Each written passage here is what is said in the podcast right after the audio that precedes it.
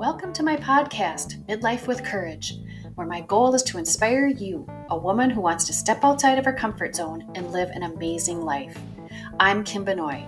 I'll share my experiences, stories, and interviews with other amazing women that are meant to help you take those first steps towards something fantastic. So let's not wait another minute to get started.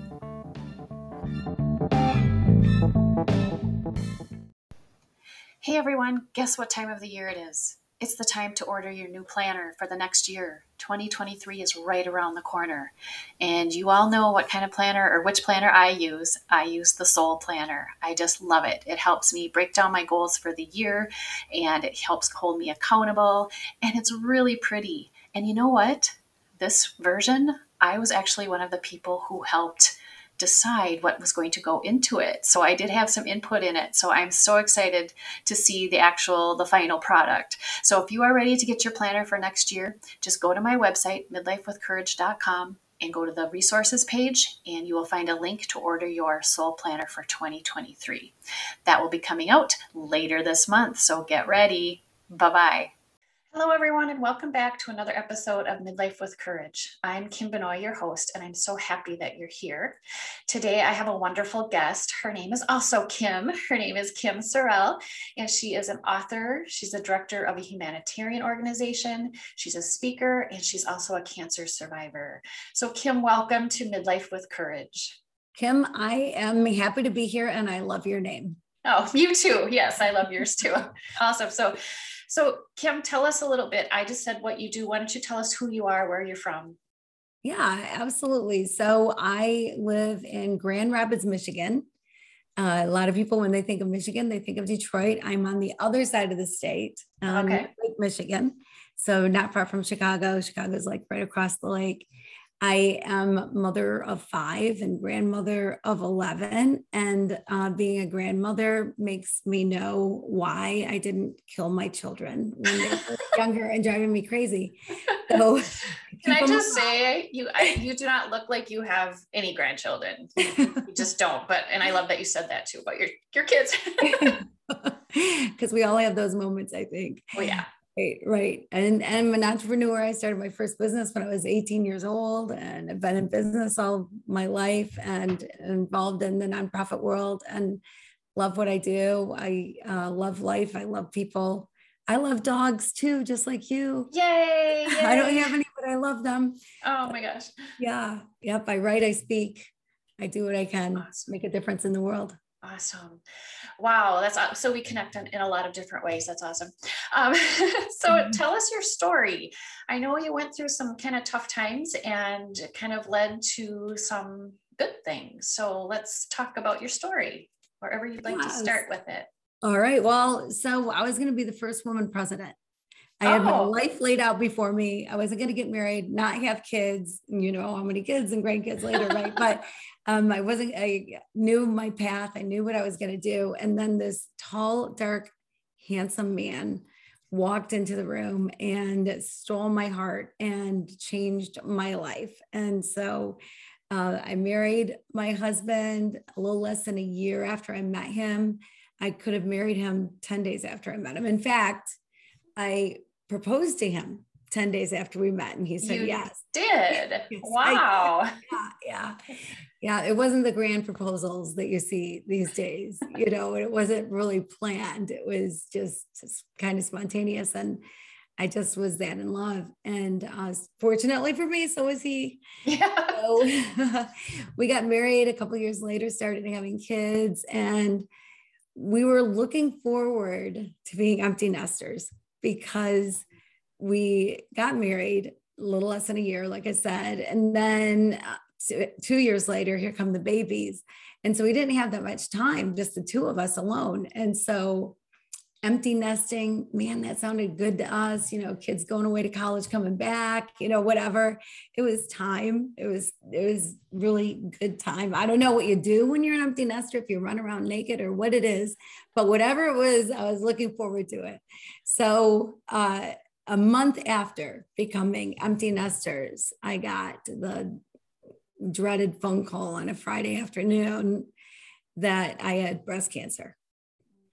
And so didn't know what to do with that, you know, um, especially on a Friday afternoon when you can't call a doctor and find yeah, out. Anything, that right? is horrible timing. Yeah, well, and I expected the lifetime moment, you know, where they call you, you go in with your husband, you're sitting across the desk from the doctor, and they say, Oh, well, you have cancer, you know, whatever. Well, yeah. it wasn't that, it was just this phone call. But anyway, mm-hmm. uh, so I learned quickly how to deal with that and, and what that was going to mean for my future. And uh, and then four months after I was diagnosed, my husband, uh, who was having stomach issues, from about two weeks after I was diagnosed on and gone to the doctor three different times for it, um, he was diagnosed with pancreatic cancer. Oh, wow. Yeah. And then passed away six weeks later. Only six weeks. Only six weeks. And wow. we had a fabulous six weeks. I had a great marriage. I often say and truly believe that I had it better than most people have it their whole life. Mm. And uh, so I had it great. He was a wonderful man, wonderful dad, and I miss him like crazy. But I found out quickly that there are things that you choose in life and things that you don't. And I would never choose to have cancer. I would never choose for my husband to have cancer. I would never choose to lose him at I was 47 years old.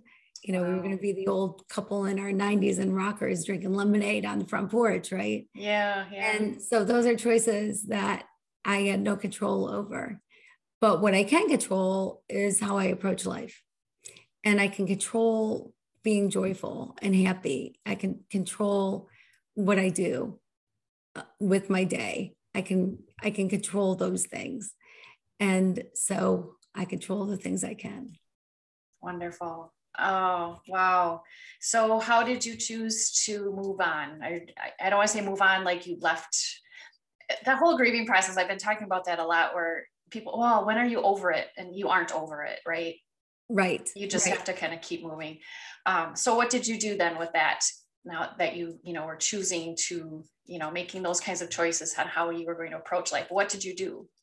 Well, it was interesting because losing the love of my life made me question love, mm-hmm. the the real meaning of love. Because it's not like you go to the bookstore and there's a handbook on love or love for dummies, right? right. We learn from our folks. We learn from whoever's in our life about love, and not everything we learn about love is love and not everything done in the name of love really is love. Mm-hmm. And so I wanted to find out well, what really is love? It's like this mystery, really, that we've had in our world for ever. And, and what does it really mean? And so I decided I would dedicate a full year to figuring out the true meaning of love. And I use this 2,000 year old poem that you hear at a lot of weddings and your eyes kind of glaze over because you hear it so often but love is patient love is kind does not envy does not boast etc yeah yeah that was read at our wedding. There you go. Yep yep and probably a lot of other people's. Yeah. And and it's great. I yeah. mean great but what does it all mean? And mm-hmm. and so i decided i would take one word a month and figure out well what is love that is patient and i quickly figured out that math made it not possible to do in a year because there are 14 is's and isn't of love. So it took me a little longer than a year. Mm-hmm. But what I found was revolutionary, like things I've never heard about love before. And uh, it changed my life. And I think really would change anybody's life. And so I put it in a book. Mm-hmm. Love is is the name of the book. Mm-hmm. And um, it's been selling great. It just won the International Book Award. Oh, congratulations. Um, thank you very much. And so it's hopefully impacting lives. I'm pretty passionate about yeah. love and what it means for people. Yeah. So what are maybe one or two things that you that surprised you about love, what it is? Uh, there was everything surprised me every every month I would go in saying, okay, you know, love is patient, love is patient, love is patient, you know, and just kind of look for it everywhere and try to figure it out. And uh-huh. every single month, I must be a slow learner or something, but it took me until the end of the month to figure out what it was. Okay. And I was in Haiti uh, the majority of the time that I was working on it. And so Okay. looking for love on the streets of Haiti and had crazy experiences happen, uh, some very funny, some very heart touching, but um, like kind. Mm-hmm. Kind is, you know, love is kind. Mm-hmm. Well, you're kind. I'm sure. I'm kind. Everyone's kind. You do kind things. You show kindness, right? Sure. But what is love that is kind? I wasn't sure. Yeah. Yeah. So it can be a whole different thing. And so I wrestled with that one for an entire month and nearly threw in the towel. But then I met Christopher. Christopher was three months old when I met him. He uh, was at this place that I love to go in Port au Prince. It's a home for sick children run by Mother Teresa's Order of the Sisters of Charity. And I love to go there and uh, help. So the babies are on the lower level. I love to go in the lower level, find a baby, and just love on that baby all day. So I was there, and here was Christopher, and he- the most beautiful baby in this pink terry cloth sleeper, just laying on this mattress and sound asleep. And he looked so peaceful and so beautiful and so relaxed, like melting into the mattress. and as I reached down to hold his hand, I noticed there was a woman standing at the end of the crib. Mhm. And she looked so gloom and so sad. But she was obviously related to Christopher. And so as the morning went by, I found out their story. So Christopher, Christopher's mother was Natalie, the woman standing there, Natalie's only child. Mhm. And she died shortly after giving birth to Christopher on Natalie's one room dirt floor. Oh. And then Christopher was having a hard time with milk. And Natalie thought it was because it wasn't his mother's. But then as time went by, it was worse and worse. And so she walked with Christopher for miles to get to the home for sick children. Mhm. And when they got there, they don't really have a lot of medical equipment there, but with a stethoscope, they figured out he must have a blockage of some sort, probably something that would be handled easily uh, in the US. But we're in Haiti where there's few hospitals, few doctors, and so wasn't handled yet. Mhm. And so uh, Christopher had an IV. He had uh, oxygen, tiny little prongs. Oh my gosh. And his tiny little nostrils feeding him oxygen. And at one point in the day, after Natalie got comfortable touching Christopher, because at first she was intimidated by the Sure. tubes and needles, you know, whatever, but we just bonded like women do, right? Mom to mom, grandma to grandma, right? Yeah. And so uh, as the day went by, and but one point in the day, Christopher stopped breathing, Oh. and so did we. And in a scurry, we noticed that there was a kink in his oxygen tube, and as soon as we straightened it out, we all breathed again. Uh. And it was so apparent that Christopher had to have surgery to survive. And so I started calling around to find a portable oxygen tank. And I, I know a lot of people in Haiti, and I called everyone I could think of in Port au Prince. Mhm. Some people went to go try to find one. Some people had no idea where to go, uh, but no one could locate one anywhere. A portable oxygen tank in a city with 2 million people. Wow. Yeah. Right. And so that was the dilemma. What what is Natalie going to do? She had to make the call. Without surgery, he's going to die. Without oxygen, he's going to die. Mhm. But the hospital where the doctor was that was willing to do the surgery wasn't that far away, but there's infrastructure for like 40,000 people in Port au Prince. Mm. So getting anywhere takes a long time. Mhm. So a van pulled up close to the door and kept the engine running. And then one of the sisters grabbed Christopher's IV bag while another sister scooped him up in her arms and pulled the oxygen away and ran to the door to get in the van. And I turned around and there was Natalie. And I said, Natalie, go, go. And she pointed down at her at her feet. And she was barefooted and she knew the hospital would not let her in without shoes. So I quickly whipped off my sandals and put them in one of her hands. And I grabbed her other hand, ran for the door, and she hopped in the van just as it was pulling away. Uh-huh. So, wow. of course, I gave her my shoes. I think anybody would, yeah. would do the same, right? Of course, you're yeah. going to give your shoes. So, I showed love that is kind. And then I finally understood it uh, because ah. I knew I'd never see Natalie again. I'd never give my get my shoes back again. Mm-hmm. But I showed love that is kind. Love that is kind is no expectation love. You do things not to get stuff. You do things not, you know, you don't give a casserole because a friend is sick, because then that friend will give you a casserole when you're sick. I mean, you you might do that, but that's not love. That's not love. Yeah. Love right. that is kind. It, it, it expects nothing, nothing in return. Mm-hmm. You know, I don't know how many times I've even said in the past, you know, oh my gosh, I didn't even say thank you you know, or yeah. I went to their daughter's wedding. Where were they at mine? You know, whatever, right? Yeah. But love that is kind is being kind, showing kindness, doing kind things with zero expectation, zero expectation of anything in return. Mm.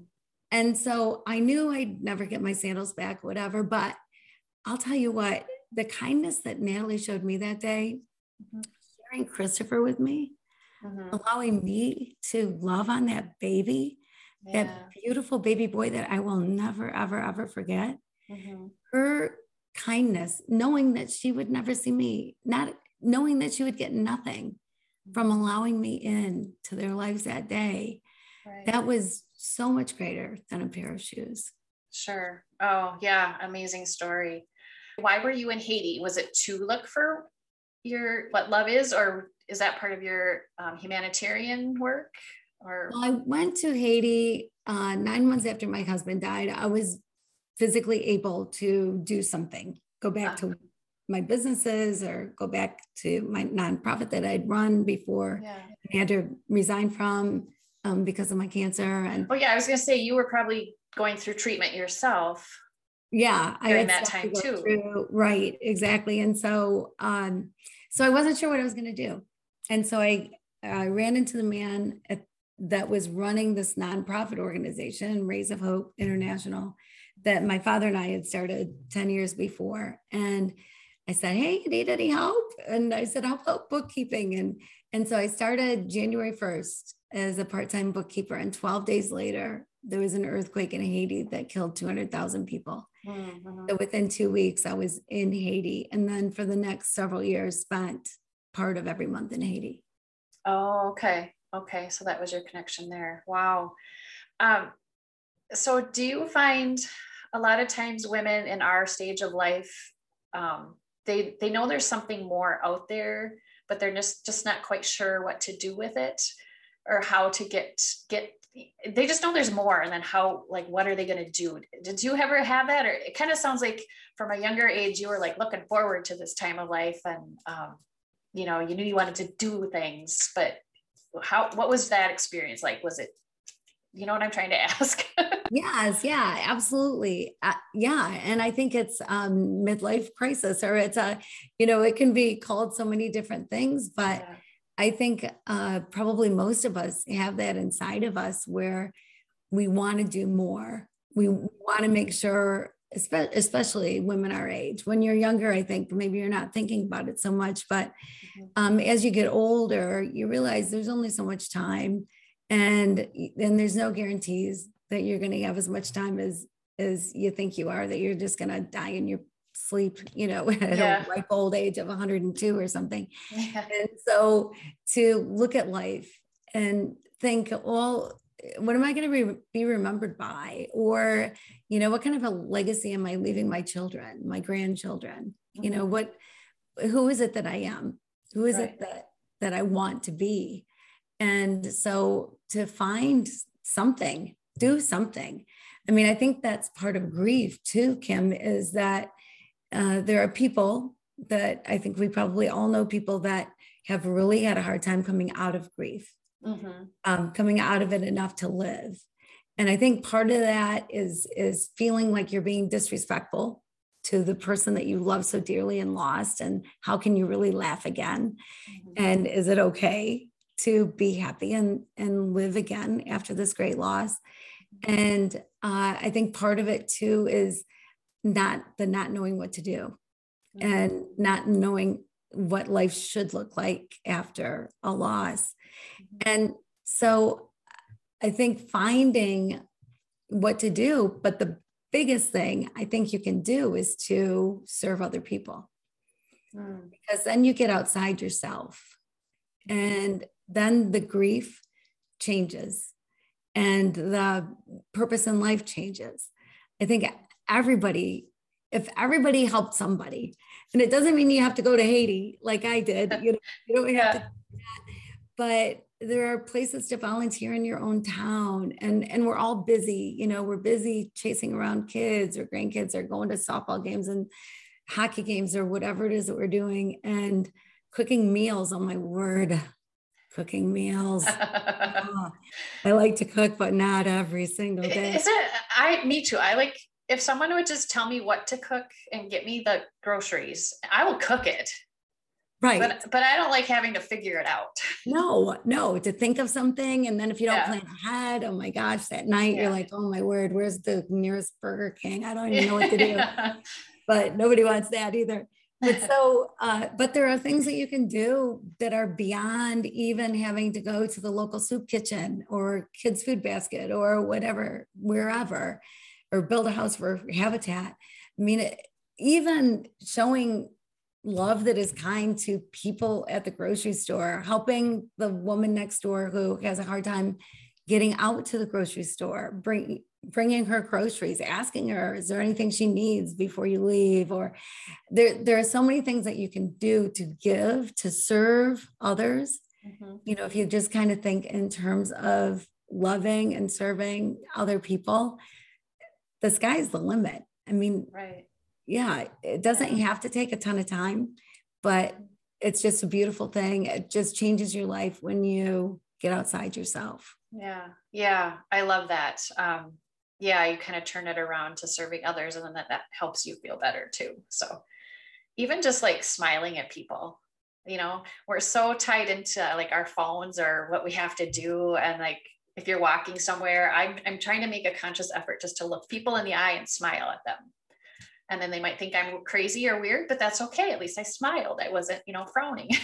well, and you know, a simple act like that can really change somebody's day. Yeah. You have no idea what people are going through ever, right? Right. Right. right. So just something simple. And eh, talking about that, love that is patient mm-hmm. uh, is an interesting one because patience, you know, you know patience, I know patience, right? Yeah, it's not my strong suit.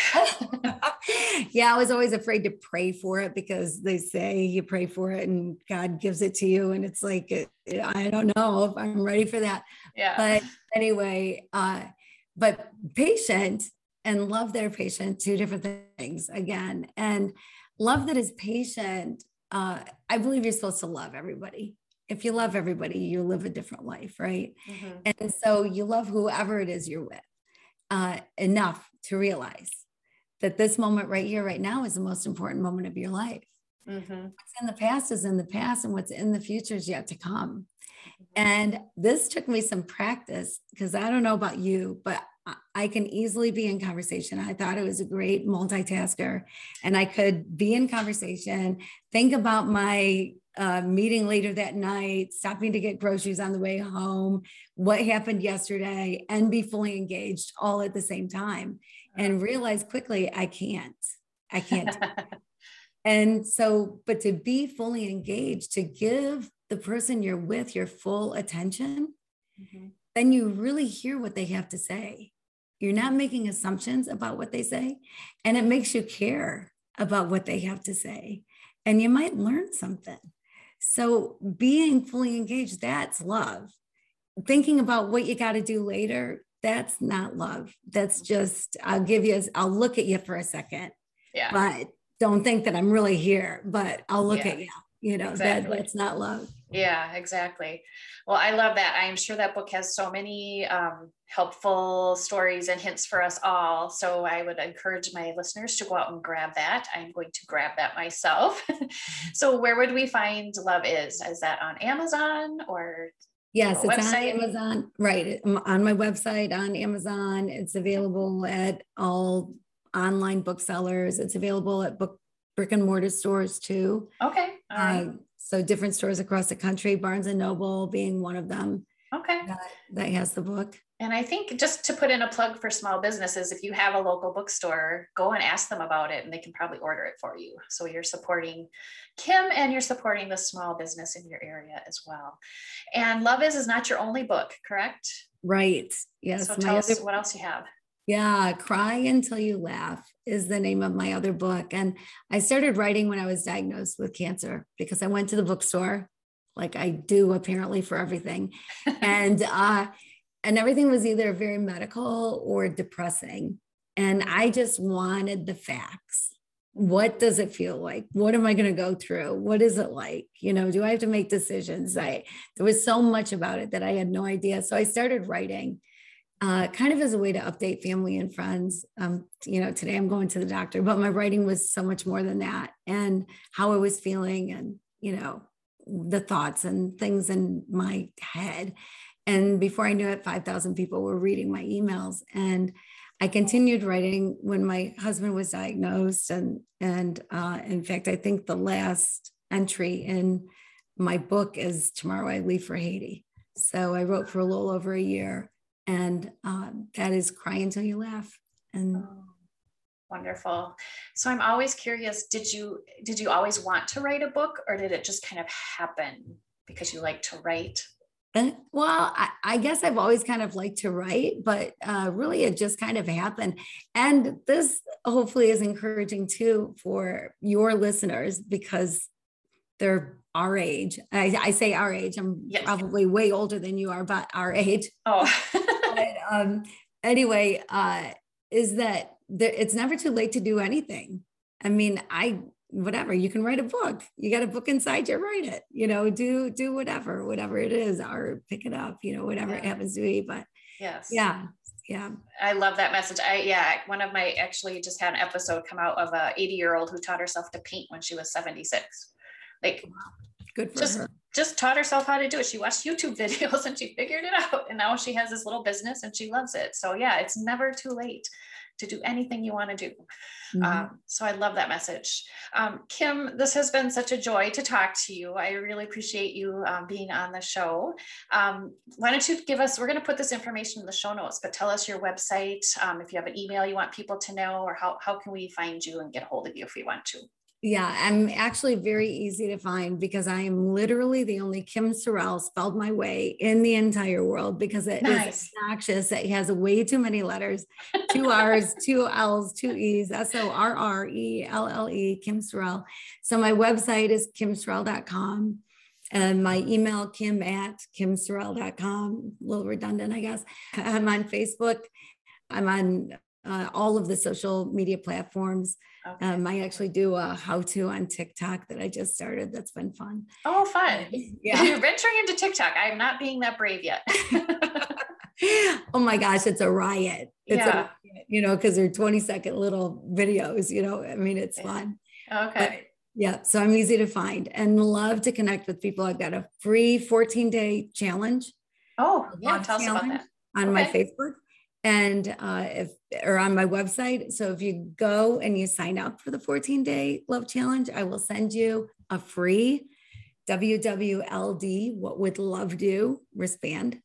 And uh, it's a it's a pretty easy challenge, and it's not like it's time going to consume your 14 days, but it might consume your mind in your 14 days a little bit.